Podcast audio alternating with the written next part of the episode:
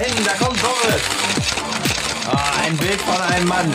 Immer die neueste Bartmode und vor allem immer top gekleidet. Boris, Boris, wie machst du das? Boris, hier drüben, ich bin's, Christian von King Kong Klima. Ich habe mal eine Frage an unsere Zuhörer. Was hast du da an? Ist das Yves Saint Laurent? Ist das Lacoste? Hey, jetzt pass mal auf, dass dich nicht das Krokodil in deine Latzhose beißt, ja? Also echt. Hör mal, als ob, ja. Ich bin zwar modisch nicht immer ganz auf der Höhe, aber Latzhosen, hast du die mich schon mal tragen sehen? Hey, ich, ich komme jetzt mal runter vom Laufsteg. Warte. Ja, das ist mir auch alles viel zu oberflächlich mit dir hier, wirklich. Wir wollten doch eigentlich über Mode und Klimaschutz reden. Und ganz ehrlich, ich bin schon ein bisschen eitel. Für mich muss Klimaschutz auch mal bling bling machen und gut aussehen, ja. Aber ich finde, das sollte auch gar kein Widerspruch sein, weil du weißt ja auch, Mode und, und, und persönlicher Geschmack, der liegt ja auch im Auge des Betrachters. Aber muss modischer Klimaschutz teuer sein? Da sollten wir auch mal hinterfragen. Ja, auf jeden Fall sprießen Ökomarken wie Pilze aus dem Boden. Also vom Teenager bis zum äh, Business-Schick gibt alles. Es gibt auch richtig teure Sachen. Und auch natürlich Online-Versandhändler sind da ganz groß. Die Handelsketten haben inzwischen alle so eine Art Ökolinie und dann gibt's natürlich auch noch Labels. Ja, also man könnte eigentlich meinen, das Thema ist angekommen. Ja, aber hoffentlich nicht nur für eine Saison, ja. Das ist ja alles mehr diese Fast Fashion Show und weniger der Wille zum neuen Wirtschaften, könnte vielleicht sein. Und dann schauen wir uns mal das genau an, wie weit wir wirklich gekommen sind, worauf es ankommt. Ist Bio alles auch bei Mode? Was sagen die Labels? Und wie schlimm ist es mit dem Online-Versandhandel eigentlich? Da hört man ja immer von den Retouren. Also kuschelweiches Geschmeide trifft auf harte Fakten. Ja. Wie immer haben wir in erster Linie die CO2-Brille auf. Das heißt, dass andere Umweltaspekte oder Sozialaspekte wichtig sind. Die werden wir natürlich auch thematisieren, aber ja, ein bisschen mehr am Rande. Ja, und es gibt auch immer jemanden, der es besser weiß als Ente Oberschlau und die interviewen wir heute auch. Es gibt ohne Ende Tipps und damit legen wir heute einfach mal los. Konkrete Klimatipps und Wege aus dem Ökodschungel. Auch für Schlechtmenschen. King Kong Klima. Der Podcast aus dem Ökodschungel. Mit Boris Dembrowski und Christian Noll. Heute machen wir mal ein bisschen anders als sonst die Sendung. Wir packen diese Sendung in zwei Teile, damit es nicht immer so lang ist für euch, bei einer Sendung dran zu bleiben. Und Christian, über was reden wir im ersten Teil? Naja, ich würde sagen, wir machen im ersten Teil eine ganz klare klassische Einführung. Ne? Mhm. Also, du hast es ja schon genannt, kuschelweiches Geschmeide trifft auf harte Fakten. Also, warum ist denn eigentlich Mode, warum ist die Textilindustrie so wichtig für den Klimaschutz? Mhm. Wir wollen das auch mal durchdiskutieren an einem konkreten Beispiel. Und äh, dann gibt's natürlich auch noch mal einen kleinen Exkurs zum Thema Online-Versandhandel. Äh, hängt sehr stark zusammen mit diesem Thema Fast Fashion und was auch sehr stark zusammenhängt mit Fast Fashion, das ist das Thema Chemiefasern. Und wir würden dann im nächsten Teil jemanden interviewen. Ja, und wir schauen uns im zweiten Teil auch einmal die einzelnen Siegel an. Was gibt's da eigentlich? Worauf kann ich im Laden achten, wenn ich auf Shopping-Tour bin. Und wir bieten euch unwahrscheinlich viele Tipps, auf die ihr auch im Alltag achten könnt. Und in diesem Sinne legen wir heute erstmal los mit Teil 1. Ja, Boris, wie sieht das denn eigentlich aus? Welche Rolle spielt eigentlich Mode für den ökologischen Fußabdruck? Ja, wir haben ein bisschen zusammengesucht. Der Deutsche oder die Deutsche, wir verbrauchen im Schnitt 60 Kleidungsstücke pro Jahr, tragen diese allerdings nur halb so lange wie noch vor 15 Jahren, nämlich nur noch so sieben bis acht Mal. Das kann mhm. mir selber kaum vorstellen. Und eine Studie des Bundesverbands Rohstoffe und Entsorgung, die haben herausgefunden, dass pro Jahr insgesamt durchschnittlich 26 Kilogramm Textilien gekauft werden und davon sind 12 bis 15 Kilogramm Bekleidung. Noch ein Vergleich, weltweit liegt dieser jährliche Durchschnitt nur bei 8 Kilogramm. also da sind wir schon Spitzenreiter. Das Problem ist natürlich auch, Kleidung ist so günstig wie nie. Zum Exzess getrieben wird das durch Billigmodeketten. Mode wird rasend schnell auf den Markt geschmissen, zu absoluten Billigpreisen. Und bei jedem so einem Einkauf kannst du dann einfach mal für 5 Euro irgendwie ein paar T-Shirts oder ein paar Longsleeves oder ein Hemd oder auch eine Hose für 20 oder 10 Euro mitnehmen. Und der Gewinn ist irre niedrig, aber das ist denen erstmal wurscht egal, weil es da auf die Masse geht. Ich habe da selbst mal so einen Test gemacht und damals vor sechs, sieben Jahren kam ja einer der bekanntesten Vertreter von diesem Fast Fashion ist ja Primark aus UK und die kamen dann damals auch nach Deutschland, sind jetzt hier relativ stark etabliert und ich bin mal in den Markt gegangen. Ich war erstmal fertig, weil da drin ist ja, das ist eine Masse an, an Produkten, die sind. Und ich habe ein T-Shirt gekauft, ein weißes T-Shirt für 2,50 Euro. Also es hat mich echt total geschockt, dass es so billig ist. Mhm. Da kommen wir später dazu, wie es dem T-Shirt heute geht. Und ähm, wie viel CO2 kriegt man dafür? Man sagt so, für jedes T-Shirt fallen fünf bis neun Kilogramm CO2 an. So ein T-Shirt, wie viel, ein paar hundert Gramm hat das? 300, 400 Gramm, je nachdem. Ja. Also ob du S, XS oder XXXL trägst, das wiegt ja ein Vielfaches mehr als das T-Shirt selbst. Laut der Europäischen Kommission macht Mode circa zwei bis zehn Prozent des Fußabdrucks aus. Es ist halt in der Summe echt eine ganz schöne Menge. Die haben das in der Studie hochgerechnet. 1,2 bis 1,7 Milliarden Tonnen CO2 werden durch die Textilproduktion verursacht. Das ist über 80 mal mehr, als internationale Flüge und Kreuzfahrtschiffe zusammen ausstoßen. Und man geht auch davon aus, dass die Tendenz steigend ist, noch mehr schlechte Nachrichten sozusagen.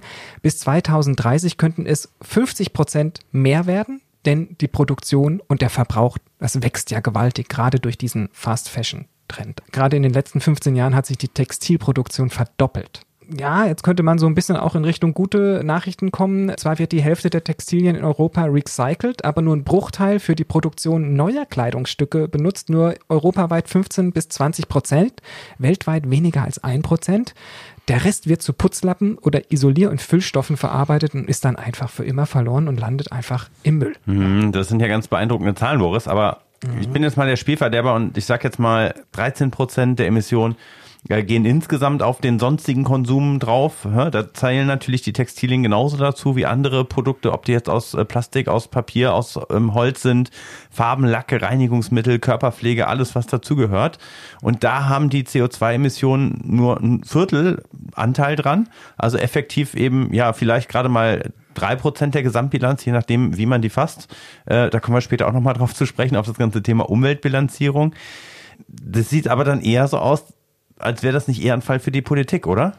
Na, du hast nicht ganz unrecht, aber ich bin mir sicher, dass wir das Thema nicht im Altkleidercontainer verschwinden lassen dürfen. Weil das ist ja der Durchschnitt. Also da gibt's mhm. dann eben denjenigen ähm oder diejenige, die zu Hause sitzt und vielleicht nur ein bis zwei Teile pro halbes Jahr kauft und sehr lange trägt und dann welche, die eben in den Laden gehen und fünf, für 50 Euro eben Billigklamotten mit zwei großen Plastiktüten herausschleppen. Und es gibt nicht nur diejenigen, die eben solche Fashion Victims sind und denen das dann total egal ist, sondern diejenigen, die auch sagen, Mensch, ich, ich, ich lege Wert auf Mode und ich möchte auch was verändern. Was kann mhm. ich denn eigentlich dazu in meinem privaten Alltag verändern? Und da sollten wir dann tatsächlich auch ein bisschen vor allem über den Klimaaspekt reden. Und was noch wichtiger ist, später auch ein bisschen um den Menschen. Aber das haben wir gesagt, heute klammern wir das erstmal aus.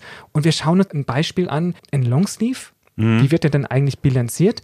Die Otto Group hat das einfach mal für ein Produkt von sich nachgerechnet. Und sie schreiben, rund 11 Kilogramm CO2 verursacht ebenso ein Longsleeve und dabei wiegt es nur 220 Gramm. Faktor 50 des Eigengewichts sozusagen ist es, was es dann eigentlich verursacht. Und wie kommen diese 10,75 Kilogramm CO2 ins T-Shirt? Na, man muss erstmal aufteilen, aus was ist es denn? Baumwolle, das sind 1,27 Kilogramm, stecken natürlich drin die Düngemittelproduktion, Lachgase auf dem Feld, die entstehen. Bei Bio-Baumwolle ist es natürlich besser, da ist der Energieverbrauch um 62 Prozent geringer, denn er wird natürlich mit natürlichen Mitteln auch gedüngt, wie Mist oder durch Gründüngung. Und für Baumwolle werden weltweit 5 Prozent aller verwendeten Insektizide und 11 Prozent aller Pestizide eingesetzt. Es gibt sogar auch eine Berechnung vom Umweltbundesamt, da ist es sogar deutlich höher, was gerade diese, diese Insektizide und Pestizide auch nochmal betrifft. Das liegt man, natürlich daran, dass ähm, das riesige Monokulturen sind ja, nicht? und dass, dass man dann eben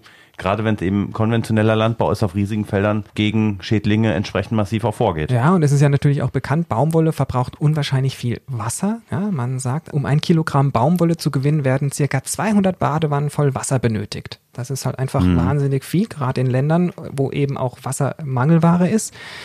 Der Bioanbau hinterlässt einfach weniger Schäden am Boden, ja, das ist klar. Da wird dann auch ein wichtiger CO2-Speicher und insgesamt beträgt die CO2-Bilanz von Biobaumwolle nur ein Drittel von konventioneller.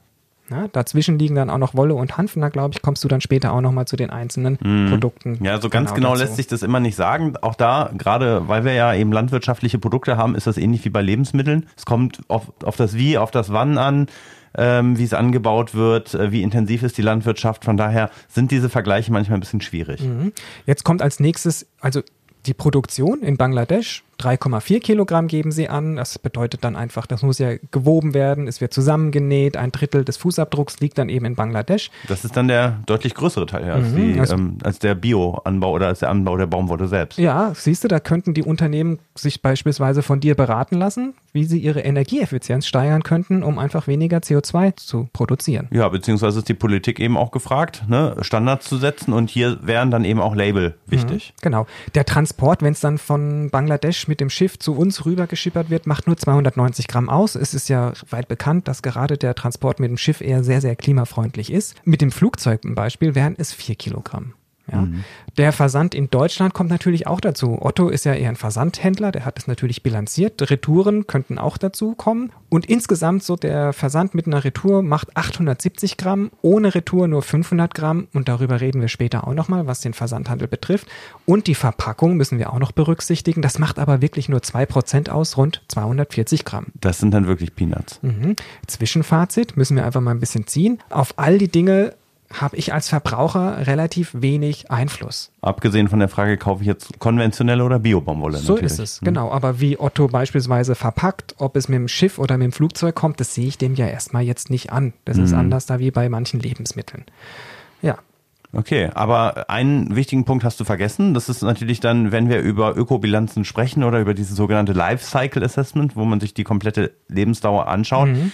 ist natürlich nach der Produktion des T-Shirts und bis es zu Ja. dir geliefert wird, auch entscheidend, wie nutzt du es. Ja, die letzte Meile, also die Gebrauchsphase ist wichtig, wenn man sich die CO2-Bilanz gerade von dem Longsleeve anschaut. Die macht eben 3,3 Kilogramm nochmal aus. Ähm, kann Also nochmal ein Drittel, ne? Ja, Also genauso wichtig wie die Herstellung. Genau, sie kann aber auch höher werden, ne? kann auch 10 Kilogramm sein, wenn man das Teil beispielsweise in den Trockner gibt oder ständig gebügelt wird. Natürlich muss man das dann einfach irgendwie berücksichtigen. Jetzt auch noch wichtig, welche Annahme wurde denn getroffen, ähm, wie oft das Teil getragen wurde? Otto hat hier gesagt, das Teil wurde 55 Mal benutzt. Mhm. Und du hast ja eben von den Statistiken von deutlich geringeren Zahlen gesprochen Mhm. und von daher ist es wohl eher eine optimistische Bilanzierung, greift aber vielleicht auch schon mal ganz offensichtlich die Tipps vorweg, die wir ähm, dann später ja noch So geben bisschen, wollten. ja. Ne? Also man, je länger man die Dinge trägt, desto besser ist es für die Ökobilanz. Da habe ich einen erheblichen Einfluss als Verbraucher. Mhm. Ja, Ein anderes Thema der Versandhandel. Du hattest über Otto gesprochen, das ist natürlich e- aber eben auch gerade durch den Internetversandhandel äh, deutlich gestiegen. Und ich muss zugeben, ich selbst habe da ein schlechtes Gewissen. Ja, auch zu ähm, bestellen. zu, Und bes- es zu bestellen. bequem Und zu gerade wenn ich mir jetzt irgendwie was Ökologisches, was Biologisches eben kaufen möchte, das bekommt man ja sehr einfach über den Versandhandel. Mhm. Und äh, ich war jetzt gerade im Laden und habe mir neue Socken gekauft. Äh, oft gibt's dann gar keine Bio-Alternativen, nicht? Also und da ich ist dachte schon, es gibt die nicht in deiner Größe, weil du so riesige so Clownsfüße hast. Genau, genau, genau. Nein, aber es ist jetzt halt eben die Frage, wie schlimm ist das wirklich? So und äh, tatsächlich ist es so, hat mich selber auch verwundert.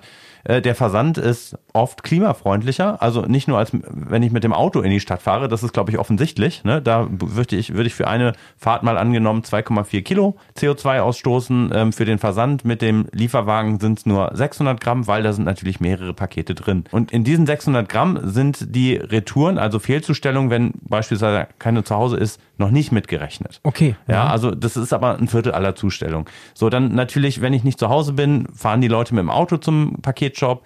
Ist es eventuell eine Expresslieferung, die könnte auch klimaschädlicher sein, weil der Wagen eben nicht immer voll beladen ist. So, allerdings, was man oft nicht berücksichtigt bei dieser Rechnung ist, wenn ich in den Laden gehe oder wenn ich mit dem Fahrrad in den Laden fahre, die Geschäfte verbrauchen auch Energie. Ne? Also mehr, weit mehr als die Lager- und äh, Versendzentren. Und äh, dann kann zu dem überraschenden Ergebnis kommen, dass wenn ich beispielsweise Schuhe im Internet bestelle, dass das dann weniger CO2 verursacht, als wenn ich mit dem Fahrrad in die Stadt kaufe, sagt das Öko-Institut. Echt, das finde ich aber jetzt wirklich krass. Ich meine, klar, so ein, so ein Laden, die sind ja in so riesigen Zentren, da sind überall Lichter an. Okay, das sind LEDs, aber Die werden- Heizung, Kühlung und das ist natürlich klar. Heizung und Kühlung haut da rein. nicht. Mhm. Das denkt man, da denkt man eben nicht mit. Ne? Und äh, klar, es hängt davon ab, wie viele ähm, Retouren man verschickt. Ob man Mhm. sich jetzt eben fünf Hosen bestellt und dann nur eine behält, dann kann das natürlich wieder anders aussehen.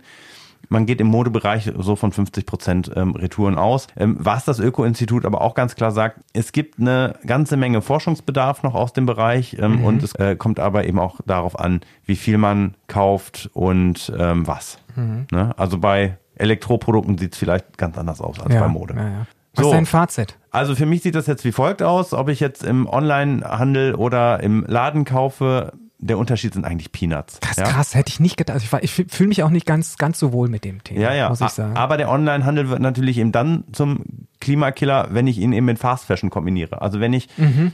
Sehr viel mehr ähm, kaufe, dadurch, dass es verfügbar ist. Und wir hatten ja in der Verkehrsfolge auch schon über das Auto gesprochen. Wenn ich ein Auto habe, dann nutze ich's. Ja, und heutzutage ist es halt eben der Standard, dass man online bestellt und wäre jetzt mal so meine Vermutung, dass Menschen dann eben auch mal schneller etwas bestellen, als wenn sie eben den, den Weg äh, vom, vom Land in die Stadt eben machen müssen. Ja, das ist halt vor allem halt wahrscheinlich die Verfügbarkeit von billigen Produkten und dass diese eben auch versendet werden und dass es sich scheinbar dafür lohnt, noch jemanden mit einem Paket rumzuschicken, weil ich meine, ich komme vom Land Mhm. und bei uns gab's für die Mädels den Quelle, den Otto und den Neckermann-Katalog, um sich Dinge zu bestellen und wir Jungs haben uns eben Band-T-Shirts bei Lost and Found Cortex in Berlin oder bei Green Hell in Münster gesammelt bestellt. Die waren nicht alle ganz so günstig, die Sachen, und du musstest eben Porto sparen, aber so haben sich irgendwie die Lebensverhältnisse auf der einen Seite zur guten Verfügbarkeit, zum Unguten fürs Klima und für die ökologische Bilanz irgendwie umgeändert. Genau, aber das ist eben dann auch wieder ein Punkt, wo ich als Einzelner eben darauf achten kann, wie viel bestelle ich, brauche ich die Dinge wirklich, äh, kann ich mir die Retour sparen. Ja, ähm, kommen wir dann bei den Tipps nochmal drauf, wie man das am besten vermeiden kann. Ja, aber wie sieht's denn eigentlich aus? Macht die Stoffe, aus denen das Zeug ist, einen Unterschied? Es gibt sehr, sehr viele Chemiefasern, die auf dem Vormarsch sind. Man hört ja auch immer die Geschichten, dass eben es ganz toll ist, wenn man erst äh, Wasser in diesen Einwegflaschen holt, die aus PET sind. Daraus werden dann von irgendwelchen hippen Firmen Windstopper und was auch immer Fließjacken hergestellt. Das teuer. ist eine gefährliche Frage, die du mir stellst, weil Ja. jetzt wird's nerdy. Oh nein, Ne? Ja, ja. ja, ja. Weil ich okay. meine, echt viel von dem Zeug steckt ja in den Klamotten drin, Genau. oder? Genau. Also es ist halt gerade Fast Fashion, da sagt Greenpeace äh, Polyester, also Kunstfasern sind der Treibstoff für Fast Fashion. Mhm. 60 Prozent der Kleidung enthält heute Polyester. Das heißt, wir tragen eigentlich Plastikflaschen am Körper. Na, eben nicht recycelte Plastikflaschen, sondern in der Regel wird das eben aus Erdöl hergestellt, aus Also nicht neu. erneuerbarem, Okay. äh, erneuerbarem ähm, Erdöl. Und seit 2000 hat sich die Produktion eben mit diesem Fast Fashion Boom mehr als verdoppelt. Mhm. Ne? So, äh, da kommt natürlich ein anderer Umweltaspekt auch nochmal zum Tragen, dass eben ähm, diese Plastikfasern beim Waschen abgerieben werden, ja, und dieser Abrieb des Stoffes gelangt dann eben in, in die Meere ähm, Das und bekannte Mikroplastik das, ist das, oder? Mhm. das bekannte Mikroplastik, ja. Da hattest du auch was rausgefunden, wie viel davon bei einer Fließjacke beispielsweise. Genau, eine Fließjacke, die bei einem Waschgang bei 40 Grad Celsius und 600 Umdrehungen in der Minute äh, gemacht wird. Das ist jetzt gar nicht so viel, ne? Also normalerweise schleudert man höher. Und im Schnitt sagt man, dass die 260 Fasern in der Minute verlieren. Ja? Also äh, geschätzt werden auf diese Weise in Deutschland 80 bis 400 Tonnen Mikroplastik durch die Kleidung freigesetzt. Und das wandert dann erstmal, man weiß ja erstmal natürlich, irgendwann am Schluss ist es auch im Meer, aber das ist erstmal hier im Abwasser und ähm, dieses wird ja auch aufbereitet und wieder aufbereitet und landet vielleicht dann auch wieder bei uns im Wasserhahn und wir trinken das. Ja. Man hat es ja schon in den unterschiedlichsten Formen gefunden. Und ein Thema ähm, ist natürlich eben auch das Thema Recycling. Also wenn ich eben kein reines Polyester habe, was ich im Zweifelsfall sogar recyceln kann. Es Oder gibt ja jetzt Baumwolle sogar, auch, genau, ja. Genau. Ja, oder Baumwolle eben, wo dann einzelne Fäden eben dann auch wieder aus Kunststoff sind. Das sind Mischfasern, die kann ich eben nicht so gut ähm, wieder recyceln, weil es funktioniert ja in der Praxis so, das Zeug wird geschreddert, die Fasern werden kürzer und gerade wenn es gemischt ist, ähm, kann ich daraus dann eben wirklich dann nur noch Putzlappen oder Straßenbelege damit füllen. Es gibt aber auch Alternativen. Okay. Ähm, sehr spannend ist gerade und auch sehr im Trend in der Ökotextilbranche ähm, ist äh, sogenanntes Liozell. Oft besser bekannt unter dem Namen, Markennamen Tencel. Das wird aus Zellulose, also aus Holzfasern hergestellt, äh, wie übrigens auch Viskose. Aber bei Viskose wird im Verhältnis zu Liozell, was ein- eine neuere Entwicklung ist, viel mehr Chemie eingesetzt, äh, damit man eben ja diese Zellulosefasern weiterverarbeiten kann. Und ähm, diese Marke Tencel beispielsweise, die verspricht, dass es aus nachhaltig bewirtschafteten Eukalyptusplantagen kommt und dieser Stoff ist sogar kompostierbar. Also hat ähnliche Eigenschaften wie eine Kunstfaser aus Erdöl, aber ist Hast, kompostierbar. hast, hast du das schon mal angefasst oder kennst du es? Hast du irgendwas davon? Weil ich, mir ist es unbekannt, ich habe nichts. Ja, mein, meine, meine Freundin ähm, näht ja gerne Ja. und ähm, die hat mich übrigens auch auf dieses Thema erst aufmerksam gemacht und Okay. ich, ich, ich finde es spannend. Also es fühlt sich natürlich ein bisschen an als ein bisschen anders an als Baumwolle. Ich würde jetzt erstmal denken, ich würde da so einen sehr rauen Jutebeutel oder so einen alten Kartoffelsack anziehen. Nee, überhaupt nicht, überhaupt nicht. Also ähm, ich selber habe es zumindest noch nicht bewusst getragen. Ähm, es ist wohl schon relativ gut auch in der, in der Verbreitung. Aber ich finde, also meine Freundin, die näht, äh, die hat mir das auch mal gezeigt und es geht weniger Richtung Baumwolle, sondern tatsächlich mehr Richtung Seide auch. Das sind dann eben sehr weiche Stoffe, Okay. die aber je nach Verarbeitung dann auch sehr unterschiedliche Eigenschaften haben. Okay, krass. So, aber was du ja eigentlich wissen wolltest, ist, wie es denn jetzt mit dem CO2? Und das ist eine sehr schwierige Frage. Welcher Ähm, Stoff ist der beste? welcher Stoff ist der beste? Ich habe danach geschaut und da haben mir dann auch äh, hat mir eine Expertin auch geantwortet, eigentlich so eine, so eine Rangfolge kann man eigentlich nicht seriös aufstellen. Okay. Ja, Aber wir sind ja Gott sei Dank unseriös. wir sind Gott sei Dank unseriös. Ich, ich, ich versuche so ein bisschen einzuordnen. Es gab eine sehr äh, spannende, ähm, neuere Metastudie von äh, diesem Jahr 2019 der schwedischen Mistra Stiftung.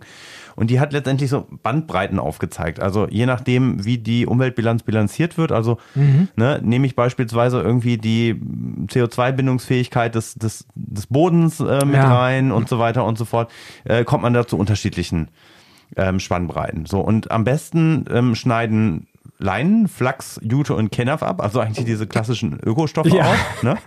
Äh, und, und Kenaf, das kannte ich vorher nicht. Ich auch Ähm, nicht. das ist schon so von der, von der, vom, vom, vom Feeling her sehr, sehr, sehr, sehr, ähm, ja, sackartig, sagen. Also nichts für die Unterhose. Ja, ja, aber je nachdem, wie man es halt eben verarbeitet. Und das Spannende dran ist, dass eine Tonne Kena- Kenaf 1,5 Tonnen CO2 bindet. Also das ist eigentlich eine der Pflanzen mit den höchsten CO2-Absorptionsraten in der Pflanzenwelt überhaupt, sagt Wikipedia. Okay. Und das, aber das muss mir jetzt nochmal erklären, wenn die Pflanze halt dann wächst, bindet die. Genau. Und- soll ich dir das jetzt naturwissenschaftlich erklären, Nein. wie das mit den Kohlenstoffmolekülen? Nein, aber Nein. ich meine, sie ist ja dann, wird ja geerntet und dann weiterverarbeitet und irgendwann ist es ja jetzt dann. Wenn- die dann irgendwann, ähm, das passiert ja oft mit Textilien, die landen im Haushaltsmüll Ja, und werden verbrannt, dann, ist das wird's ja- CO2 ist es natürlich wieder in der Luft. weg, das ja, ist klar. In der Richtung. Also es ist nicht so, dass ich ein T-Shirt trage und dabei dann eigentlich sowas wie ein CO2 Absorption. Naja, also solange wie du es Rate. trägst, ist es ein CO2-Speicher. Das ah, ist ja, so. das stimmt. Ja, ja, ja. Das ist auch nicht schlecht. So, und jetzt kommen wir mal zu diesem Liozell beispielsweise. Bei dem Liozell, da ist es so, dass ähm, je nachdem, wie man bil- bilanziert, weil es ja aus Zellulose, also beispielsweise aus Eukalyptus hergestellt wird, entweder eine negative Klimabilanz sogar haben kann, von zwei Kilo CO2 pro Kilo Material. Minus. Ja, minus. Wie ne? geht das? Ja, durch den Boden beispielsweise eben Krass. auch oder eben dadurch, dass das Wälder Ich, ich weiß es jetzt im einzelnen Ist Fall nicht. Eukalyptus dann sowas wie so ein Megaspeicher? Oder wie, ist es so, der, der bindet Naja, der wird, ja sozusagen auch, über der, wird, der wird dann natürlich eben auch abgeholzt, das ist ganz klar. Aber wenn ich eben sage, bei der Kultivation wird äh, Boden aufgebaut, Ja. dann speichert der Boden CO2. Ich würde sagen, dann müssen wir unbedingt alle Panda-Bären ausrotten, weil die fressen ja Eukalyptus. Nee, das sind, das sind gar nicht die Panda-Bären, das sind die ähm, Koala-Bären. Genau, und die werden davon so träge. Von daher ist es, ja, Ja. wer, wer weiß. Aber man Das sind das Klimakiller, die Koala-Bären. Weil die So. Eukalyptus fressen. Also die Frage, die Frage bei sowas ist natürlich eben, wo kommt das Holz her? Das muss jetzt kein Eukalyptus sein und Ja. äh, das können dann eben auch, dann gibt es auch Studien, die sagen, das sind 13 Kilo Mhm. CO2 pro Kilo Textil. Ne? Also wenn wir jetzt eben an dieses äh, Longshirt eben denken, ne? 11 Kilo CO2, nur ein Bruchteil davon eben im Rohstoff drin sind 13 Kilo eben schon relativ viel. So, bei Baumwolle liegt man zwischen 0,5 bis 4 Kilo, also auch da eine relativ hohe Mhm. Unsicherheit. Ja. Bio-Baumwolle schneidet immer ein bisschen besser ab und ähnlich auch Hanf. Ja, also bei Hanf haben wir 0,3 bis 6 Kilo Ja. CO2. Und das Interessante ist, bei den Polyester, um auf die jetzt nochmal zurückzukommen, da lässt sich das nicht so genau sagen, weil es natürlich eben auch im Polyester einen gewissen Recyclinganteil gibt. Bei recycelten Polyester, das vollständig aus schon mal benutzten Polyesterfasern hergestellt sind, bin ich bei 1,7 Kilo Okay. CO2. Ja, also im Zweifelsfall besser als die Baumwolle. Und sonst bei 4,5 Kilo CO2. Ja, also diese Aussage, die ich ab und zu mal gefunden habe, dass der CO2-Ausstoß dreimal so hoch sei wie bei Baumwolle, das scheint mir so ein bisschen ein Mythos zu sein. Was aber interessant ist, ist bei äh, dem Polyester, es hängt davon ab, ob dieser Stoff gestrickt oder gewoben wurde. Und da kann dann der CO2-Ausstoß deutlich höher sein als bei Baumwolle. Was aber natürlich stimmt, ist, der Grundstoff, der ist aus Erdöl. Ja. Aber es gibt eben auch aus recyceltem PET, also der gleiche Grundstoff eben wie für die Plastikflaschen. Ja. Ne, das hattest du ja schon genannt. Das ist dann natürlich deutlich besser. Ja. So, was sind jetzt die Klimakiller? Ja. Wenn man sich diese Metastudie anguckt, scheint das Seide zu sein. 50 bis 80 Kilogramm CO2 pro Kilo Seide. Das ist krass, ne? So, ich weiß jetzt nicht, ähm, woran das liegt. Das habe ich mir nicht angeguckt. Das wird ja von Seidenraupen ja, hergestellt. also es sind, also es sind Seidenraupen und der. Koalabär. Das sind echt Klimakiller. Ja, es, es, es, klingt, klingt, es klingt witzig und ich glaube, Seide ist ja auch ein sehr teurer Stoff, Ja. so, ne? Ähm, Das, die Leute gehen damit vorsichtiger um. Das ist nicht so weit in der Verbreitung. Muss man natürlich eben auch haben, aber es klingt natürlich lustig, wenn ich mir irgendwie vorstelle, wo kommt das CO2 her, wenn die Seidenraupen da auf den Ma- Maulbeerbaumplantagen, dem bin ich jetzt nicht im Einzelnen nachgegangen. Ob die auch irgendwie pupsen oder rülpsen, ich weiß es nicht. Keine Ahnung, ja. Wer aber auf jeden Fall rülpst, ist das Schaf. Stimmt, Merino-Wolle. Merino-Wolle. Deswegen bei Wolle haben wir sehr hohe Unsicherheiten. Ähm, hängt davon ab, ob eben dieses Aufstoßen mitgerechnet wird und äh, sicher auch davon ab, wie das Schaf gehalten wird. Bei Merino-Wolle habe ich Daten gefunden, 16 Kilogramm im Durchschnitt und teilweise sogar bei über 30 Kilogramm. Ja, also pro Kilogramm Wolle, was das CO2 dann eben ausmachen würde. Ich habe aber auch eben in dieser Studie dann da eben Daten gesehen, minus 26 Kilogramm. Ja. So, und das ist dann halt eben, wenn ich jetzt eben sage, ja, aus dem äh, Schaf wird ja auch Fleisch hergestellt, Ah. dann Ja, lässt ja. sich das theoretisch ja auch negativ bilanzieren. So, also das macht diese ganze Bilanzierung und diese Vergleichbarkeit sehr schwierig. Okay, also das Beste wäre wirklich ein Schaf, das muss geschoren werden, das muss gemolken werden und am Schluss gegessen werden. Ja, so. Und äh, jetzt haben wir eben wieder nur die CO2-Brille aufgehabt. Und wenn ich jetzt die ökologische Gesamtbetrachtung anschaue, dann sieht es für Baumwolle noch mal schlechter aus als für Chemiefasern, wegen des von dir eben auch schon erwähnten extrem hohen Wasserverbrauchs. Da sind eben Wolle und Chemiefasern beispielsweise eben besser und hier punktet auch Liozell. Das musst du nachher mal Ja. holen. Ich würde es tatsächlich gerne mal anfassen, weil ich habe Ja. erstmal die Assoziation, dass ich irgendwie so einen äh, Ja, uralten wir Holz... das jetzt mal. Ja. Christian, ich bin total aufgeregt. Wir machen jetzt hier fast sowas wie ein, wie ein Realtime-Unpacking hier. Wir, wir haben immer mehr innovative Formate hier im Podcast, Das oder? ist crazy und wir machen vor allen Dingen solche Sachen, die auch Fantasie der HörerInnen Ja. äh, erfordern, weil du musst jetzt was anfassen und musst erklären, wie sich das anfühlt. Don't touch this. Ich habe vier Stücke Stoff für dich. Ja. Die haben unterschiedliche Farben. Okay. Und ähm, ich würde einfach mal sagen, wir fangen jetzt mal mit einem an, der ist grau und beschreib den mal und dann kannst du dir mal einen Tipp abgeben, ob das vielleicht Also- eine Naturfaser ist, eine Chemiefaser, ob das vielleicht dieses Tencel sein könnte. Also das ist hier, was ich in der Hand habe, ist äh, ein klassischer Stoff, der auch Stretch-Elemente in sich hat. Also der lässt sich wirklich auseinanderziehen und geht wieder zusammen. So. Ich würde jetzt mal sagen, für mich ganz klassisch äh, als, als Kenner, das ist sowas wie so ein Jersey-Stoff aus Baumwolle oder sowas mit ein bisschen Anteil, dass er eben so Stretch in sich hat. Was heißt. Anteil? Du meinst, da ist äh, eine Kunstfaser dazwischen Weiß ich genäht? nicht, wie das gemacht wird oder irgend Ja. sowas irgendwie. Also es ist tatsächlich ein Jersey Stretch Shop. Yeah! 5% Elastan. Yeah! Das hätte ich auch gesagt, 95%, Elastan, dass da drin ist. 95% äh, Bio-Baumwolle GOTS zertifiziert. Oh, krass. Ja? Wow. Okay, weiter geht's. Jetzt wahrscheinlich jetzt äh, das nächste. Das ist grün. Das ist grün für, euch da draußen. Also das ist äh, deutlich dünner, der, der Stoff. Ähm, ist auch so ein bisschen stretchmäßig da dabei. Ähm, da, da kann man wirklich durchschauen. Also das ist jetzt nicht fürs nichts fürs T-Shirt irgendwie. Da siehst du dann drunter jeden Nippel. Ich würde Auch sagen, bei dir könnte ich mir das gut vorstellen.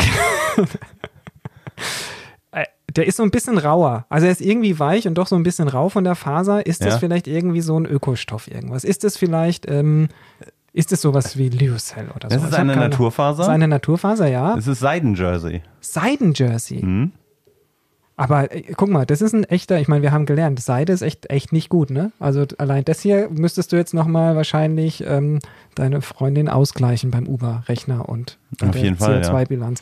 Jetzt habe ich einen Stoff, der ist so weinrot, der ist ähnlich wie, die- ich würde jetzt sagen fast, dass das genau fast dasselbe ist. Auch, auch so sehr, sehr elast elastischer Stoff. Fühlt sich sehr weich an, viel weicher als der andere. Das würde ich jetzt, hätte ich jetzt fast nicht gedacht irgendwie. Na, das ist äh, keine Naturfaser, würde ich jetzt mal behaupten. Das ist, ähm, schaust du mal nach. Also das, Das ist irgendwas- Liozell. Das ist Liozell. Hm? Da, das hätte ich gedacht, dass es viel rauer ist. Also das ist wirklich sehr, sehr weich. Okay, Und weil du gesagt hast, es ist überhaupt nicht so seidig unbedingt. Also, du? ähm, ich finde es schon ziemlich seidig. also dann weiß ich nicht. Also ich kenne ja Seide nur von so ähm, Bettwäsche oder von. Ähm, Du schläfst in Seidenwäsche. Jetzt Nein, raus. ich, aber davon kenne ich es. Ja. Und das ist ein echt, eigentlich Seide hat ein echt anderes Mhm. Oberflächengefühl Okay. und sowas. Das hier ist jetzt, na komm, das ist Baumwolle. Aber sehr, sehr rau. Nee, Nee, ist das ist nicht, das ist nicht Baumwolle. Das, ist, auch Liozell. Das ist Liozell, aber das ist, hat eine ganz andere Beschaffenheit. Ne? Also es ist, Ist es reines Liozell hier oder ist da irgendwie auch noch was drin? Weil das ist ja jetzt hier zum Beispiel Das ist nicht elastisch und das andere, dieser Liozell ist. Also es ist auch ähm, Liozell, allerdings ein kleines bisschen elastanes. Habe ich doch recht gehabt. Hatte ich doch ein gutes Gefühl, oder? Also ich habe mir erklären lassen von der Besitzerin dieser Stoffe, Ja. ähm, das hängt damit zusammen, wie die Faser verarbeitet wird. Okay. Ne? Also du kannst eine Faser auch durch die Art, wie sie genäht oder dann eben Gewebt gewebt und ist. sozusagen wird sie dann elastisch Genau. oder eben nicht. Das finde ich krass, Ja. weil das hier ist, ist ganz anders da. Das Ja. ist Wahnsinn. So, das war doch interessant, oder? Ja, und die fühlen sich alle gut an. Also ich würde jetzt mal sagen, ähm, gerade auch der, der, der, der Rest und so weiter, das hat sich alles super angefühlt. Also man fühlt sich Sehr nicht so, cool. als hätte man irgendwie eine komplett luftundurchlässige Plastefolie am Körper, würde ich sagen, wenn, wenn man das trägt. Nee, nee. Ne? Also habe ich viel besser abgeschnitten als in dich aus. anderen Tests von uns. Ja, meine Mutter ist Schneiderin, Christian. Ich hatte in meiner Kindheit sehr viele Stoffe in der Hand. Christian, was soll ich dann machen eigentlich? Ich meine, ich stehe ja nicht im Laden und schaue mir dann an, ob das jetzt Baumwolle ist, ist es eine Mischfaser, ist da Lyocell oder nicht, hat es nochmal 16 Kilogramm oder 3 Kilogramm? Ich meine, das ist echt sauschwierig, Was oder? sind, was sind die Big Points? Es gibt ja sehr viele Siegel, auch gerade im Bereich der Bekleidung. Es gibt, glaube ich, einen neuen Knopf, der ist grün Ja. oder sowas, aber er ist nicht, glaube ich, von der Grünen Partei, sondern der ist Das von ist ein der Siegel der Textil- Bundesregierung. Ah, oder der Ein Bu- Bundesregierung. Bundesregierung unterstützt eine Textilindustrie oder von einigen Unternehmen auch, auch vom Handel. Ich würde aber sagen, da machen wir nochmal eine eigene Folge draus. okay, sehr gut. Und dann gucken wir uns das an, weil ähm, allein dieses Thema, wie gut ist welcher Stoff, war ja schon kompliziert. Äh, bei den Siegeln ist es leider auch nicht so einfach, wie es eigentlich sein sollte. Dann bleibt bitte angezogen, schaltet in 14 Tagen den zweiten Teil an, empfehlt uns bitte weiter auf Spotify, auf iTunes, auf Google Podcasts und schreibt uns Lob und Kritik an. Info at kingkongklima.de. Bis dahin, Lasst euch nicht verunsichern.